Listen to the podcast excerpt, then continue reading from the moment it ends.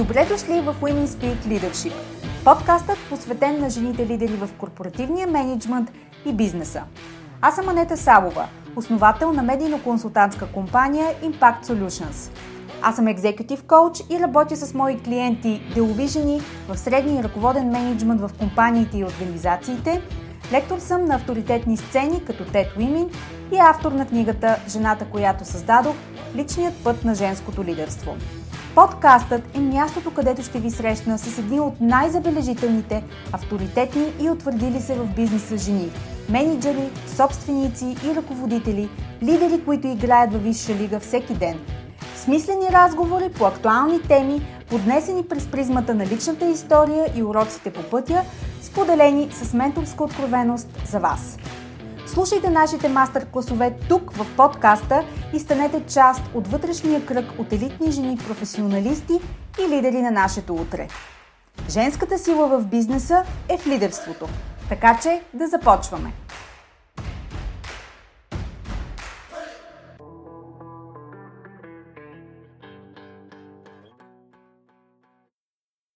Здравейте в новия епизод на подкаста Women Speak Leadership – единственият български подкаст, посветен на жените ръководители и лидери в бизнеса. Срещата ни днес, в днешния подкаст епизод, ще акцентира върху бъдещето на всички ни. Честно казано, не знам дали има епизод, който не е футуристичен, но пък това си има своето обяснение. Все пак, тук, в подкаста, си дават среща жени визионери, лидери, ръководители, хора, които огъват границите на времето и пространството, за да се движат напред себе си и бизнеса си. Какво си представяте, когато чуете думата идентичност? Кой си ти? Обикновено това е набор от данни. Име, ЕГН, място на раждане, местоживеене, професия, интереси, навици, контактни мрежи и така нататък. Така си представяме нашата идентичност с мислене от предходната епоха. Проблемът е, че нея вече я няма. Вече сме в индустрия 4.0 и вървим към 5.0 и нашата идентичност изобщо не се формулира от име, егене и адрес. Всеки един от нас има дигитална идентичност. Това е сумарно нашето поведение онлайн, нашия дигитален отпечатък, записите, които се осъществяват всеки път, когато пресичаме граница, вашето потребителско поведение в електронните магазини, социалните мрежи, в които общувате, биометриката, с която отваряте телефона си и се регистрирате в сайтове. Представете си, че вие сте матрица от данни, която се простира на много нива – и тъй като живеем в изключително свързана среда, данните за нас самите са налични във всеки един момент. Захакване. С други думи, това, което днешният човек има като проблеми, само едно поколение назад даже не познават. Затова, когато майка ми ми казва, аз тегля само от един единствен банкомат в рамките на завода, аз не мога да й обясня, че тя изобщо не е от интерес за хакери. Но аз съм. С това идват редица решения, които ние като хора трябва да вземем за себе си и организациите, които управляваме. Решения, които са определящи и важни и които до сега, може би, не са били на дневен ред. Ако през 2018 година въвеждането на GDPR беше съпроводено от всеобщо недоволство кому е нужно, днес вече го приемаме за норма. Всичко това е резултат от навлизането ни в новото време. Нека ви разкажа една история. Преди вече повече от 11 години си купих кола, която още карам. Да, аз карам много стар автоматик битъл. Минималист съм, отказвам да я сменя колата, докато окончателно не ме предаде. А тя пък се оказва доста издръжлива, защото е от старото поколение, когато Volkswagen не се дънеха. Та, една седмица след като си купих колата, тя беше разбита. Като изключим неприятната случка, за първи път се сблъсках с сериозна хипотеза. Хипотезата за изнудването. Как изглежда тя? Открадват ти компютъра на колата и искат откуп за него. Моля, има такова нещо изобщо? Сега аз не попаднах тогава в тази хипотеза, но тя беше съвсем реална. Сега си представете днешните коли, които всъщност са един голям компютър на колела. А сега си представете животът ви, пълен с пароли и данни за какво ли не. И си представете хак. Киберсигурността е ключова за запазването на цифровите екосистеми и мрежи. Нямаме избор, освен да адресираме този въпрос не като повод за досада или допълнителна инвестиция, която ни е сега времето, а като способстващ фактор за създаването и увеличаването на стойност. Стойност за нас като индивиди и за компанията като актив. А сега си представете понятието обществени поръчки. Нали? Само лоши асоциации буди това понятие, специално по нашите географски ширини. Представяме си единствено кражба на ресурс и корупция. Вероятно, трябва да има такава вметка в тълковния речник. И все пак, могат ли обществените поръчки да бъдат практика с висока принадена стойност и стандарт на работа? Ето такъв е контекстът на днешния подкаст, в който гост ми е адвокат доктор Ирена Георгиева. Тя е основател на адвокатска кантора PPG Lawyers, която е специализирана в областта на киберсигурността и правото касаещо обществени поръчки. Ще си говорим ли за избор на ниша, която те поставя в топ сегмент на пазара? Днешният епизод с Ирена е всъщност втори епизод. Първият не го записахме, а трябваше. Това беше нашия предварителен разговор. Безкрайно ценен, но уви. Затова се постарах да го възстановя в следващата ни среща. Време е за разговор, който ще разтегне възприятията ви. Приятно слушане!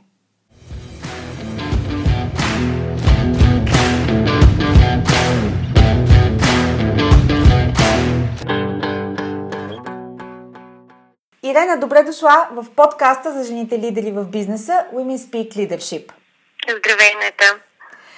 Точно споделих в интрото към днешния епизод как това с теб е нещо като втори подкаст, макар че де-факто си е съвсем първи, защото почти направихме подкаст епизод по време на предварителния ни разговор, но ви остана незаписан.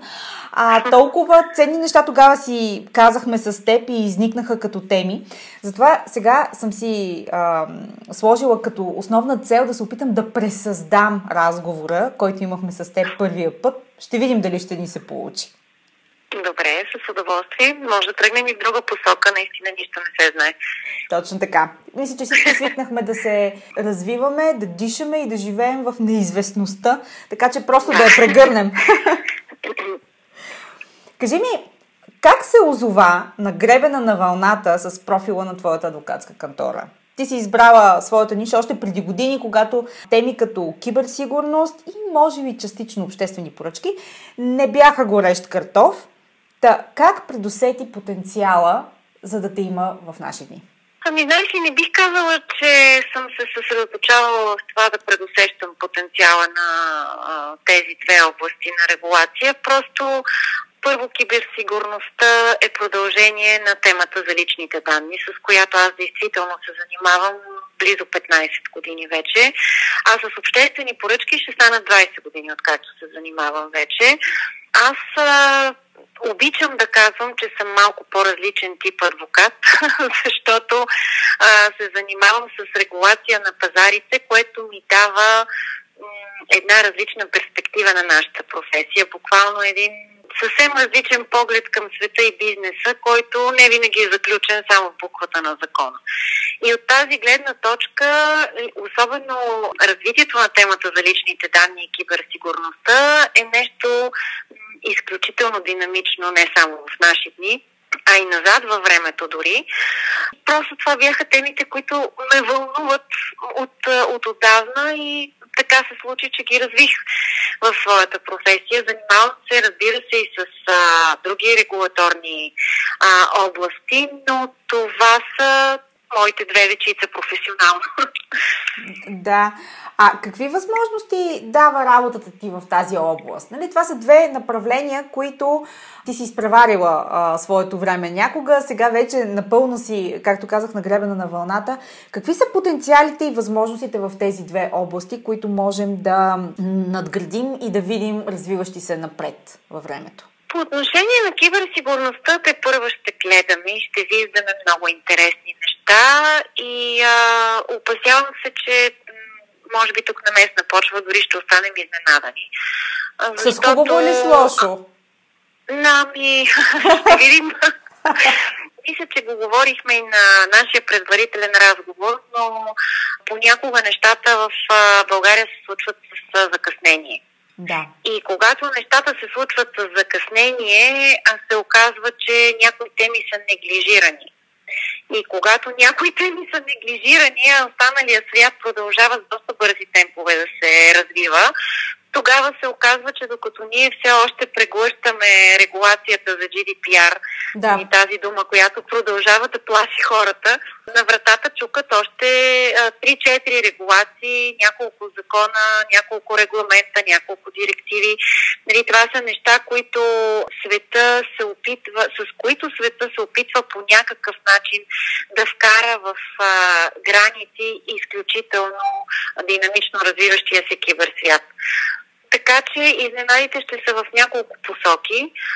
Освен, разбира се, в моята професия, тъй като аз гледам през призмата на закона и през буквата на закона, това, което много ми се ще да стане ясно, когато говорим за киберсигурност и когато говорим за информационна среда въобще, са и моралните и етичните въпроси, които толкова бързо развиващата се материя поставя пред нас. Особено изкуствения интелект, очакванията на обществото, че ще скъси по някакъв начин а, дистанцията и времето за свършена работа, ползвайки прозаично казано машина вместо човек. Ни очаква едно бъдеще, което чисто професионално аз харесвам много, защото ще отвори много въпроси и много предизвикателства пред мен самата. Но лично като човек не знам дали бъдещето ни ще е чак толкова прекрасно, обградени от а, толкова много дигитал, дигитална реалност. Да. Това по отношение на киберсигурността. По отношение на обществените поръчки, между другото, двете теми доста вървят в посока сливане тъй като изкуственият интелект на Запад много сериозно навлиза в обществените поръчки. Тук може би а, бих се изказала положително от гледна точка на това, че Обществените поръчки са един изкуствен механизъм на търговия между най-общо казано държавата и, и свободния бизнес. И тук пък обратно, човешката намеса пречи. И ако злободневно непрекъснато се говори за корупция в обществените поръчки, то действително може би а, независимото решение на изкуственият интелект ще помогне. Но това са неща, които предстои да видим, разбира се. Просто те слушам и успя да ме изненадаш много рязко и бързо. особено, на тем, особено на тема обществени поръчки. Мисля, че а, описа едно бъдеще, специално в частност, когато говорим за България, едни 20 години напред, може би да не кажа повече. Може и повече. А, може и повече, да, защото да. със сигурност и далеч по-добре от всички нас а, си запозната колко а, колко опорочен е моделът и с, с модела, разбира се, и възприятието, което всички ние имаме в обществото за като чуем дори думата обществени поръчки. А, но ти, ти ми сподели за някои добри практики, които така имате възможност да организирате и обучения по тях, и а, презентации, с които да запознаете хората, които се занимават с обществени поръчки, за да видим как всъщност те могат да се превърнат в а, нещо изключително, какъвто е и замисъла. Може ли да споделиш да. малко повече за колаборацията, да, която, да, която имахте? За съжаление, пандемията малко стопира част от това направление на нашите проекти, но истината е, че всъщност моята докторантура е посветена именно на корупцията в обществените поръчки и прозрачността. И тъй като въобще познанията ми в обществените поръчки не са единствено в България, самата докторантура съм завършила в Холандия, в университета в Гронинген. И там а, имах а, безкрайното за мен удоволствие да се запозная с а, гурутата, действително, да. в а, тази сфера. Хора, които са посветили а, целия си професионален път да се занимават с развитието на обществените поръчки и, и буквално до ден днешен търсещи ключа, решението в това, защо един такъв механизъм, който е създаден с идеята да, да улеснява държавите по някакъв начин и дори да развива конкуренцията, всъщност на края на деня резултатът е почти обратен. А, това, което ние в нашата кантора си поставихме за цел беше да доведем тези хора тук. Защото си дадохме сметка, че обществените поръчки, освен всичко останало, поне доскоро беше така, разбира се, не се изучават отделно в почти никой от университетите в страната. Да. Това е клон на административното право, който някак си минава помежду другото а дори когато се говори в България за обществени поръчки, ето ти сама първо сигнално реагираш и казваш, чуем ли обществени поръчки, ние реагираме първо сигнално и казваме да. да, нещо е поручено, корупция и така нататък. Факт е, че наистина има имена, които успяхме 2019 година, заедно с нов български университет, а, да доведем в България и всъщност проведохме първата международна конференция по въпросите на обществените поръчки. И за мен това беше изключителен персонален успех, дори не бих го нарекла и професионален толкова, защото за мен това беше някаква някаква вътрешна потребност, някаква мисия за мен беше да успея да доведа тези хора тук, за да може както и а, колеги професионалисти, така и студенти да чуят различния глас на Запад. Какво се прави в тази сфера? Представители от Кингс Колледж, представители от а, Италия, от а, много добри университети отдавна, от, отдавна са съсредоточени в а, тази област и се получи изключително полезно събитие. Освен това, всъщност се оказа, че от дестина лектори, а, от които почти всички всъщност бяха от а, държави а, от Европейския съюз, но само двама-трима бяхме в България. А, никой не беше посещавал България. И хората останаха очаровани от нашата държава. Много им хареса активното участие на студентите и беше двустранно много приятно събитие, което си обещахме взаимно да повторим и да развием, но очевидно ще трябва да почакаме малко. Ще го повторим, просто ще след известно време. Да, да. Абсолютно. Така е. Тък му ще има и а, заряда на отдавна отлагания и чакан човешки контакт. Искам да, да, се, да се върнем или да по-скоро да продължим. Темата за киберсигурността, а, която започнахме, ти вчера участва в а, Cyber Security Summit. Ще споделиш ли какви са, как да кажа, основните акценти в тази посока? За мен това е тема, която е много интересна. А, обичайно ние на потребителско ниво а, я свързваме с а, дали ще ни хакнат профила някъде, защото имаме профили безброй. Както на моя приятелка каза, не мога да правя поредния акаунт за поредното нещо. Само тук наскоро, може би преди 2-3 дни, поредната новина за източени кредитни карти, хакнати системи, недобре опазени лични данни, списъци, хвърчащи листа с имена и адреси на хора. Да, в тая връзка искам да те попитам, ти като слезе от сцената вчера и влизаш в реалността, за която аз сега ти я описвам, Кажи ми, моля ти се, къде се пресичат тези две неща? Въобще компаниите, бизнесите, хората, ние осъзнаваме ли колко важна е а, тази защита и какви изобщо мерки предприемаме в тази посока? Много широк въпрос ти зададох, обаче да, да, ще го поемеш. Наистина е много, да, няма проблем. Наистина е много широк, защото няма как да се генерализира. Разбира се, не мога да кажа осъзнаваме или не осъзнаваме но ако трябва да направя, разбира се, един паралел с това, което и вчера говорихме.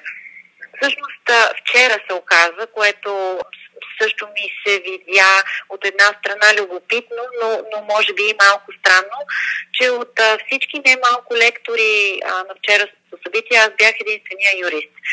Абсолютно всички а, останали бяха насочени към техническото решаване на проблема. Това, което ние а, заедно с колегите от Коника миналата представихме, всъщност хвърли един мост между двете страни на проблема. Реално, когато говорим за киберсигурност, наистина не можем да говорим само за автоматични решения или пък само за законови такива. И всъщност, според мен, отговора на твоя въпрос, ако трябва да се генерализира и ако трябва да се опишат всички тези проблеми, в какво се корени в крайна сметка в тях, според мен е именно това, че ние не си говорим достатъчно правилно под ние имам предвид IT сектора и ние юристите. Много често се оказва така, че бизнесът е някакси половинчато готов и може би си мисли, че е подготвен, може би си мисли, че има много сигурно, си, е, така отговорно отношение към този проблем, но докато не постигнем синергия между това какво правят IT специалистите и какво правим ние, за да вървим в една и съща посока, резултатът ще е напълно недовършена и хаотична а, програма за риск в а, такива ситуации.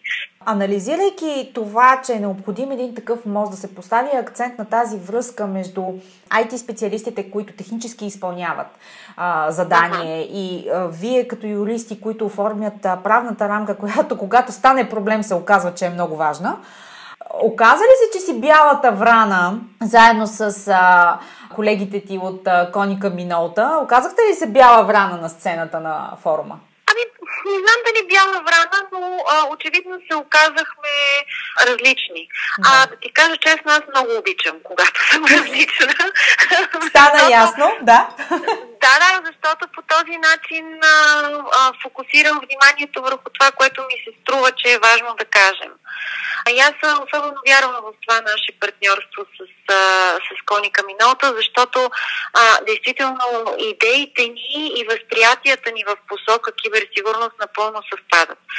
И, и точно това е идеята и на нашето партньорство. Когато влезем в една организация, да можем напълно хармонично да анализираме ситуацията, да кажем на менеджмента, вие стоите тук на първо, второ, трето или четвърто ниво и след това да слезем надолу по структурите до последния служител, който има достъп до данни. И тогава, когато се случи една такава ситуация, която ти описваш, и тя няма нужда да е ужасно сложна, няма нужда да е криптоатака или някакъв изключително сложен, зловреден софтуер, който да. неочаквано се е появил в компанията. Можем да говорим за най-елементарни ситуации, като а, просто действително откраднати лични данни, а, изтекли данни, а, хакнат акаунт. И тогава, когато а, служителите на дадена организация имат а, вече самочувствието, че са обучени как се реагира в такава ситуация, когато са спокойни, че знаят към кого да се обърнат на следващо ниво в тази компания, много по-лесно да се предотврати а, едно такова събитие, а не просто да разчитаме на някакво автоматизирано решение, което може да не е правилното дори в а, една конкретна ситуация. Сега, без да бъда обвинявана, че търся под вола теле, но аз малко ще задълбая ще задълбая на това, което ти каза, защото този холистичен подход а, във вашата материя а, и колаборацията, която имате с а, а, менеджмента в Коника Минолта, се чудя. Втори въпрос ще задам пак свързан с форума вчера. Колко жени имаше на сцената с, с теб? Знаеш ли, когато а, решихме, че ще участваме в събитието, аз бях единствената жена. А, в последствие се появиха още една или две, ако не бъркам, дами, които а, обаче бяха пак от сферата на IT специалностите. Mm-hmm. Но като цяло, наистина, като че ли в България сме малко хората, които малко хората не, жените, да. които се занимават с, с, с тази материя. Защото... На мен ми се е случвало и да съм сама на такива форуми, единствена жена. Да. Въпросът ми е породен от а, перспективата, която по принцип жените имат И тя е точно такава, каквато ти описваш. А, нуждата от колаборация на двете страни, намиране на пресечната точка, така че да има холистичен поглед върху дадена ситуация, казус, проблем или превенцията му а, а не просто фокусиране в тясната специализация на всеки, в случая, нали, двете сфери, които засягат а, темата киберсигурност, IT, техническата инфраструктура и, разбира се, правната рамка. И а, за това ми беше любопитно. Аз съм изненадана, между другото, да, може би е на локално ниво има по-малко жени. Иначе аз неодавна бях част от една група Women in Cyber Security. Тя е международна група, естествено, и там наистина присъствието на жени в тази сфера е много активно което може би не е толкова странно, предвид това, че жените чисто инстинктивно се стремят да създават среда, която е сигурна, предвидима, обозрима, нали, малко или много ни е вградено. Но ми беше любопитно дали можем да направим такава връзка и, и това наблюдение. Това е отворен въпрос, разбира се. Вероятно можем. Вероятно можем да направим и такава връзка. По-скоро виждам нещата малко по-различно от гледна точка на това, че IT света пък някакси поне у нас се оформя като един по-мъжки свят. И действително, може би, организационното планирането, действително а, онова, което иска закона, се явява в а, женската фигура в случая. Да. И действително в, в това, което си говорим с тебе в крайна сметка, в този мост между двете професии, не че, не, че няма жени от двете страни на, на барикадата. Разбира се, да. Но действително аз също наблюдавам, вече няколко пъти ми се случва да съм единствената жена в а, такъв род а, форуми или поне да сме малко. Добре, а може ли сега да използваме момента, че си говорим с теб по темата и да дадем формула или да намерим решението на въпроса как се случва този или как се подобрява диалогът между наистина инженерната част от хората, IT специалистите, тези, които чисто технически се занимават с изграждане на а, информационната сигурност и от друга страна юристите, като теб, които пък а, отговарят за правната рамка. Как може този диалог да се опосредства така, че да върви гладко и едните да не казват за другите, ами те се изказват с едно изречение от 6 реда, а пък другите да казват, а те пък са социални и не може човек да говори две думи да си каже с тях. Ето, каза глас, за да не се налага някой ами, да си го мисли. да, знаеш ли, вчера, между другото, на, на, на събитието, на което участваме, също така а, много сладко се пошегува и модераторът, който Пайти средите е един от така, светилата в киберсигурността. И той също беше очуден от а, нашето общо партньорство и от нашата обща идея за това как трябва всъщност да се случват нещата. И той самия каза на края на разговора, но това е много интересно, защото ние IT специалистите обикновено като чуем за юристи и за адвокати и тичаме обратно в другия ъгъл на стаята. Така че наистина проблема се корени точно в това, че няма комуникация между двете страни, а пък как трябва да се подобри. Знаеш ли, че може би тук а, трябва да си поговорим не само за професионализъм, но и за его. Защото много често срещам а, този проблем и при IT специалистите, и при нас юристите. Просто ние сме много често съсредоточени в това, което ние си мислим, че е правилно и че разбираме нещата от юридическата гледна точка. От другата страна стоят също изключителни добри специалисти, които обаче разглеждат темата в през изцяло различен фокус. Просто трябва да се срещнем по средата.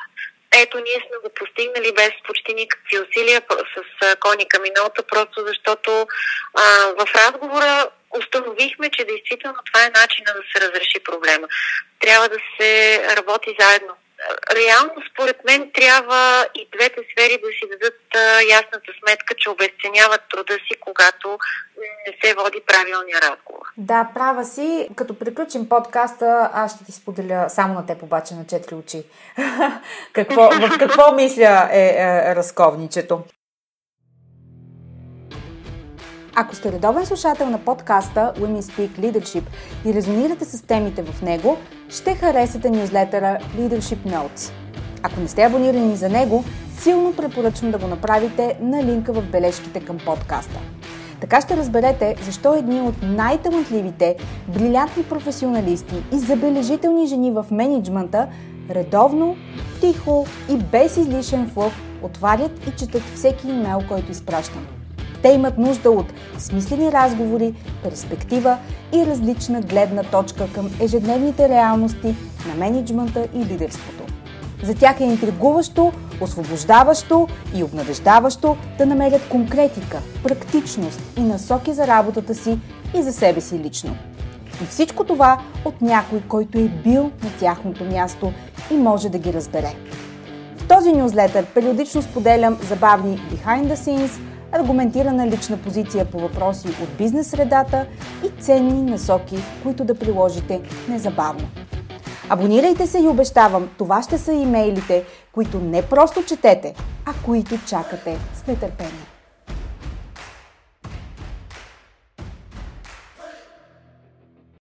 Ирена, защо доктор? Какво наложи да добавиш академичност към работата си? Кажи сега, да не би да искаш да преподаваш, защото много от гостите в подкаста казват, искам да дойде момента, в който ще преподавам. Това да, ли те водеше? Аз ще се прибавя в тази. Окей, okay, значи и ти, си, и ти си към тази група. Обаче ще те попитам и още нещо тогава. Освен преподавателското тегляне, искаш ли подсъзнателно, може би, да добавиш тежест за себе си като професионалист. Защото, сега да не генерализирам, разбира се, защото винаги има изключения, не малко и то, но в адвокатските среди е малко като банкерските. И го има едно финно такова леко отношение, може би не към пола, а към, да кажем, младостта и към очарованието на дамата, банкер или адвокат. Например, на тебе случвало ли ти се, както на други дами адвокати, с които съм говорила, да, да, да ти кажат в съдебна зала, е там момичето да каже, визирайки теб? Ами да започнем от а, първия въпрос, защо доктор. Може би някъде на подсъзнателно ниво, разбира се, всеки, който се е изкушил в академичните среди, да получи някаква, някаква допълнителна а, титла и въобще развитие, е изкушен от а, това, от тази тежест, за която ти говориш. Моята двигателна сила беше малко по-различна, просто действително обществените поръчки, както ти споменах и преди малко, не са сфера, в която българското образование задълбава твърде много, което според мен е грешка. А, освен това, изключително ми хареса подхода на университета, който възприе всъщност моето предложение за работа с моята, моята идея за развитие на докторантурата ми, защото в университета в Гронинген всъщност се пише книга, когато защитаваш докторантура. Това ти дава една свобода на действие. Всъщност аз правих един сравнителен анализ между а, три държави, нашата Германия и Австрия. Идеята беше да докажа, че този стремеж за прозрачност в обществените поръчки не винаги всъщност помага за това дадена система за обществени поръчки да е по-малко или повече опоручена, корумпирана. И а, действително това потапя в едни много различни светове. Откъсвате от а, ежедневието, свързано с обществените поръчки, ако така мога да го формулирам. Тоест, това не е просто явяването в един, в два търга, в подготвянето на оферти, разочарованието да. на клиентите, когато не печелят оферта, по друга причина, не поради това, че а, техният продукт е с а, най-добри качества или най-добра цена. Така че за мен това беше двигателната сила. Не мога да скрия, че никак не е лесно да съчетаваш професията си с академичното развитие, но беше изключително ценен опит, който след това се разви допълнително, защото когато защитих докторантурата си през 2015 година, почти веднага бях поканена от издателство Springer, което е едно от най-добрите издателства в сферата на юридическите науки. И тогава те ме поканиха да реално да публикувам отново този труд. Само, че тогава тък му се смени абсолютно цялата правна регулация в сферата и то се получи нещо съвсем различно и съвсем ново, което отново изискваше, разбира се, не малко усилия. Но в крайна сметка, на края на този процес, аз разбрах, че това ми носи изключително удоволствие, след което дойде и, и всъщност историят, вторият ти въпрос – да, с удоволствие преподавам и в момента, когато мога. Разбира се, не, не говоря в момента в тази ситуация, но преди COVID. Надявам се да достигна до момента, в който мога действително поне 50% от времето си да отделя на това. Много вярвам в нуждата от различен поглед и, и въобще различен, различен начин на преподаване, който смятам, че в нашата сфера малко липсва. А пък последният ти въпрос, той е малко страничен от, от докторантурата, разбира се. Със сигурност. В смисъл такъв, че малко приземява на фона на, на фона на академично развитие и професионално развитие. Но да, разбира се, че ми се е случвало. Не само в даже не мога да сета за случаи в съдебна зала, по-скоро дори на среща с, а, а, с клиенти, а, разговор какво да ти кажа, свикнала съм вече да игнорирам такъв тип въпроси, защото изисква се малко търпение и време, за да се навлезе в професионален разговор и тогава такъв тип въпроси а, увисват. Те нямат нужда от отговор. Знаеш ли какво съм забелязала? Една дълбока разлика между реакцията на българките в една такава ситуация и реакцията на западни жени, представители на а, западните държави, наобщо казано, нали, най-вече англосаксонския модел. По нашите географски ширини, тъй като това се случва, естествено не само на нас, случва се на много жени в различни сфери, но когато това се случи, това, което съм забелязала е, че българките го посрещат с усмивка, не непременно с обида, и много да. спокойно и овладяно успяват а, безнастъпателно и агресивно да покажат къде се намират на масата. За разлика от а, това, което наблюдаваме на Запад, където следва и процес на обида, и процес на доказване, и процес на търсене на права, и става една сложна комуникация, една, един сложен дебат. Да. Мисля да. си, не защото нали, съм българка и съм израснала на тази географска ширина, но си мисля, че нашия подход е по-правилен. Да, аз също мисля и категорично смятам, че нашия подход е по-правилен. Разбира се, ако трябва да сме честни, имало е случаи, в които такъв тип отношение ме засяга. Нормално е. Uh-huh. Само, че а, агресивна комуникация винаги може да има и тя не е насочена само спрямо факта дали а, а, в случая присъства жена на бизнес среща или по някакъв друг повод, дори чисто професионален. Така че според мен, да, напълно си права, че един подход с усмивка, с а, деликатност, с възпитание и, а, както ти казах, аз също просто понякога отминавам един такъв въпрос а, и продължавам нататък. Да. Няма смисъл от задълбаване, няма смисъл от а, мерене на величини и а, тежки обиди, просто различни хора, различен свят, продължаваме нататък и се доказваме отвъд пола, ако мога така да кажа. Да, доста бързо и то. Доста да, бързо да. и то и веднъж спечеленото доверие по този начин прави впечатление за мен, когато и работя с жени в такава среда. А, веднъж спечеленото доверие по този начин се връща стократно, защото много рязко прераства в уважение и дава възможност на дамата да покаже, както се казва, какво тесто е. Така че някак си го умеем на тези географски ширини. Просто така, така се е създал а, живота тук. Добре, а за теб лично, кои са моментите, в които откровено ти писва? Нали, понеже до сега си говорим как, как с усмивка посрещаме а, разни ситуации, но а, кога наистина ти става тежко и какво правиш, например, за да преодолееш такива ситуации? Не знам как ще прозвучи, но май не ми писва.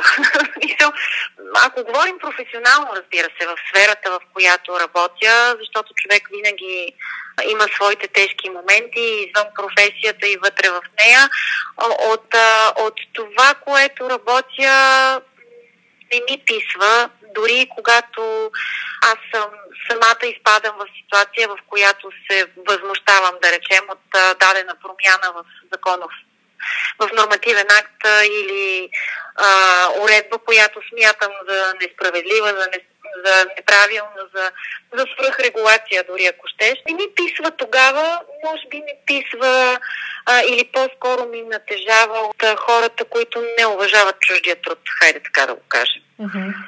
Защото на мен и на теб и нали, ние работим в сфери, в които наистина а, комуникацията с хората е от ключово значение и аз много често дори се шегувам, че ние адвокатите сме и някакъв процент а, а, психолози, защото да.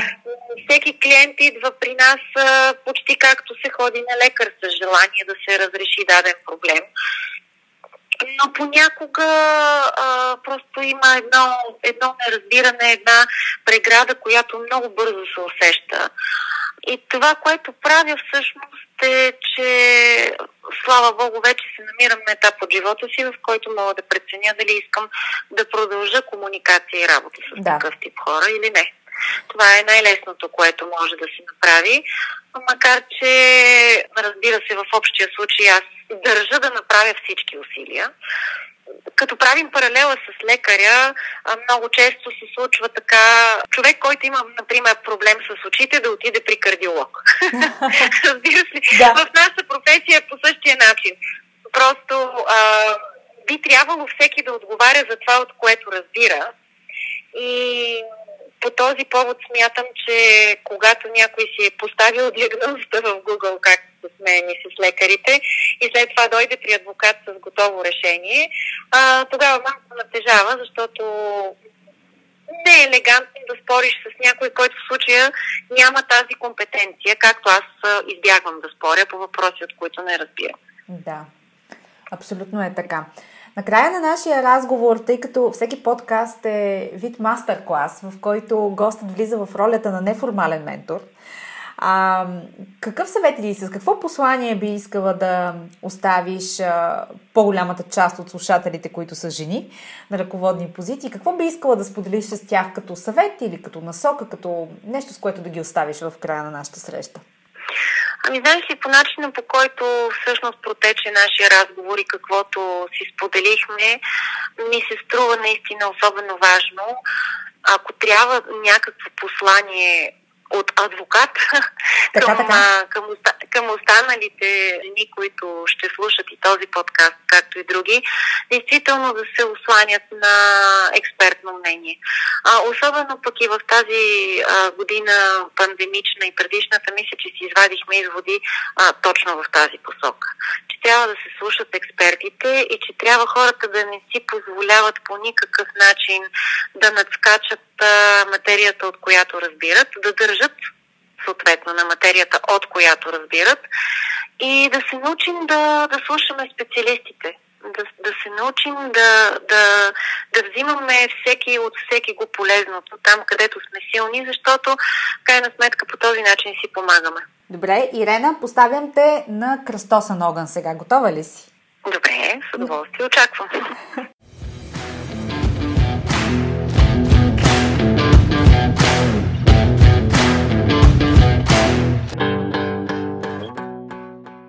Вече сме към края на 2021 година. Можеш ли да кажеш, да поставиш под общ знаменател с една дума да опишеш тази година за теб? 2021 ли? Изкушавам се да кажа, че думата е 2020. Може би, може би ти се сливат? Ами, сливат се, да. Сливат се, разбира се, и мисля, че не съм единствената, която го усеща по да. този начин, но може би ако трябва с една дума бих използвала думата търпение, поне за себе си. Наистина се уча на търпение през тази година. Говори ни, говори ни. Какво би си взела тогава от тези две години, което всъщност може би се оказва стойностно? А, в личностен план, тъй като съм, а, може би, досадно планираща и организираща личност. Мисля, че тази година ме научи точно на това. Да планирам следващия ден, а не да планирам а, следващите години или следващите месеци. Така че това бих си взела. Оказва се полезно човек да може да ограничи хоризонтите си до следващия ден. А в такъв случай с каква мисъл се събуждаш сутрин? Честно ли в момента? Честно, да не закъснеят да. децата за онлайн обучение. да, всъщност, що за въпрос? Разбира се, че с тази мисъл се събуждат всички. Да, иначе обикновено точно заради, заради тази нотка на планираност, обикновено се събуждам с това дали ще ми е интересен деня, дали ще успея да, да свърша всичко, което съм си намислила предишния. Но наистина първата ми мисъл в момента е в тази посока, в която споделих.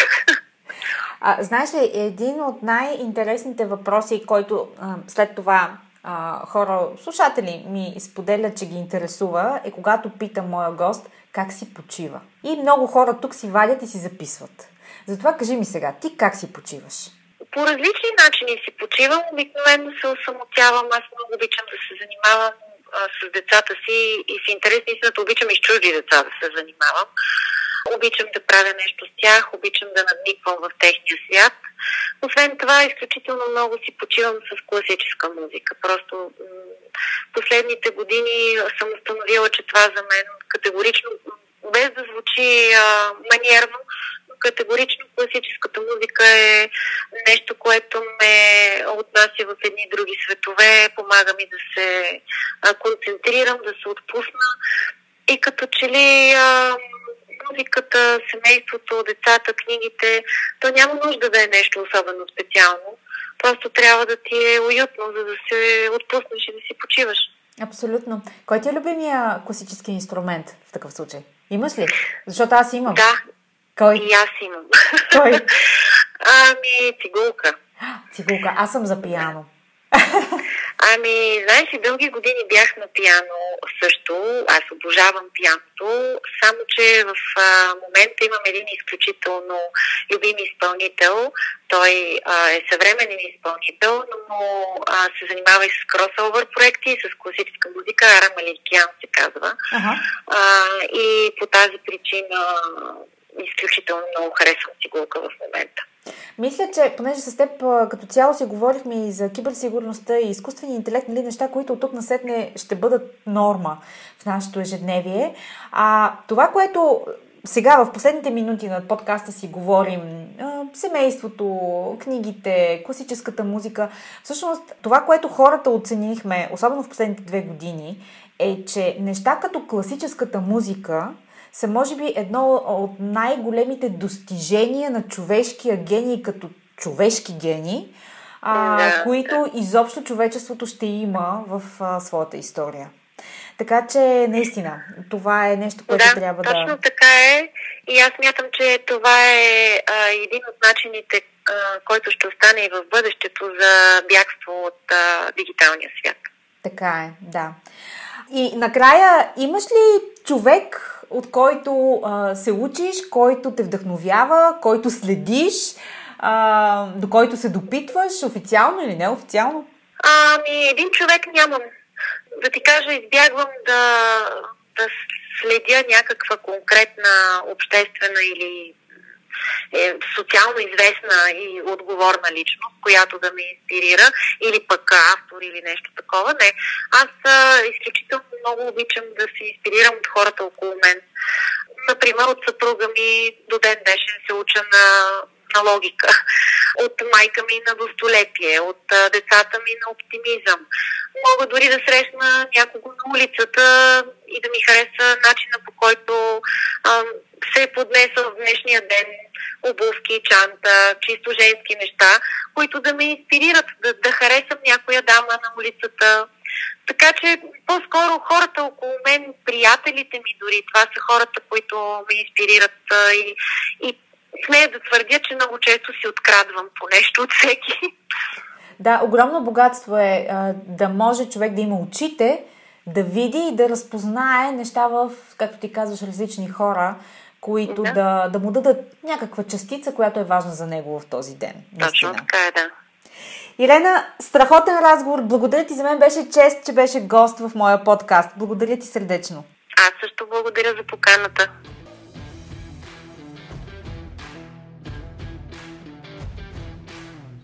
Благодаря ви, че слушахте този епизод.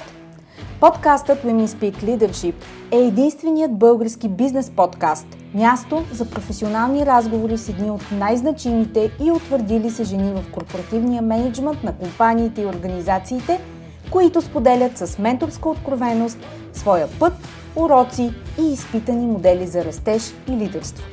Ако този епизод резонира с вас и вашата адженда – ако ви е донесъл полезни прозрения и практически насоки, които да приложите незабавно в работата си, споделете го с други жени от вашия калибър, които имат нужда от разговори на професионално ниво.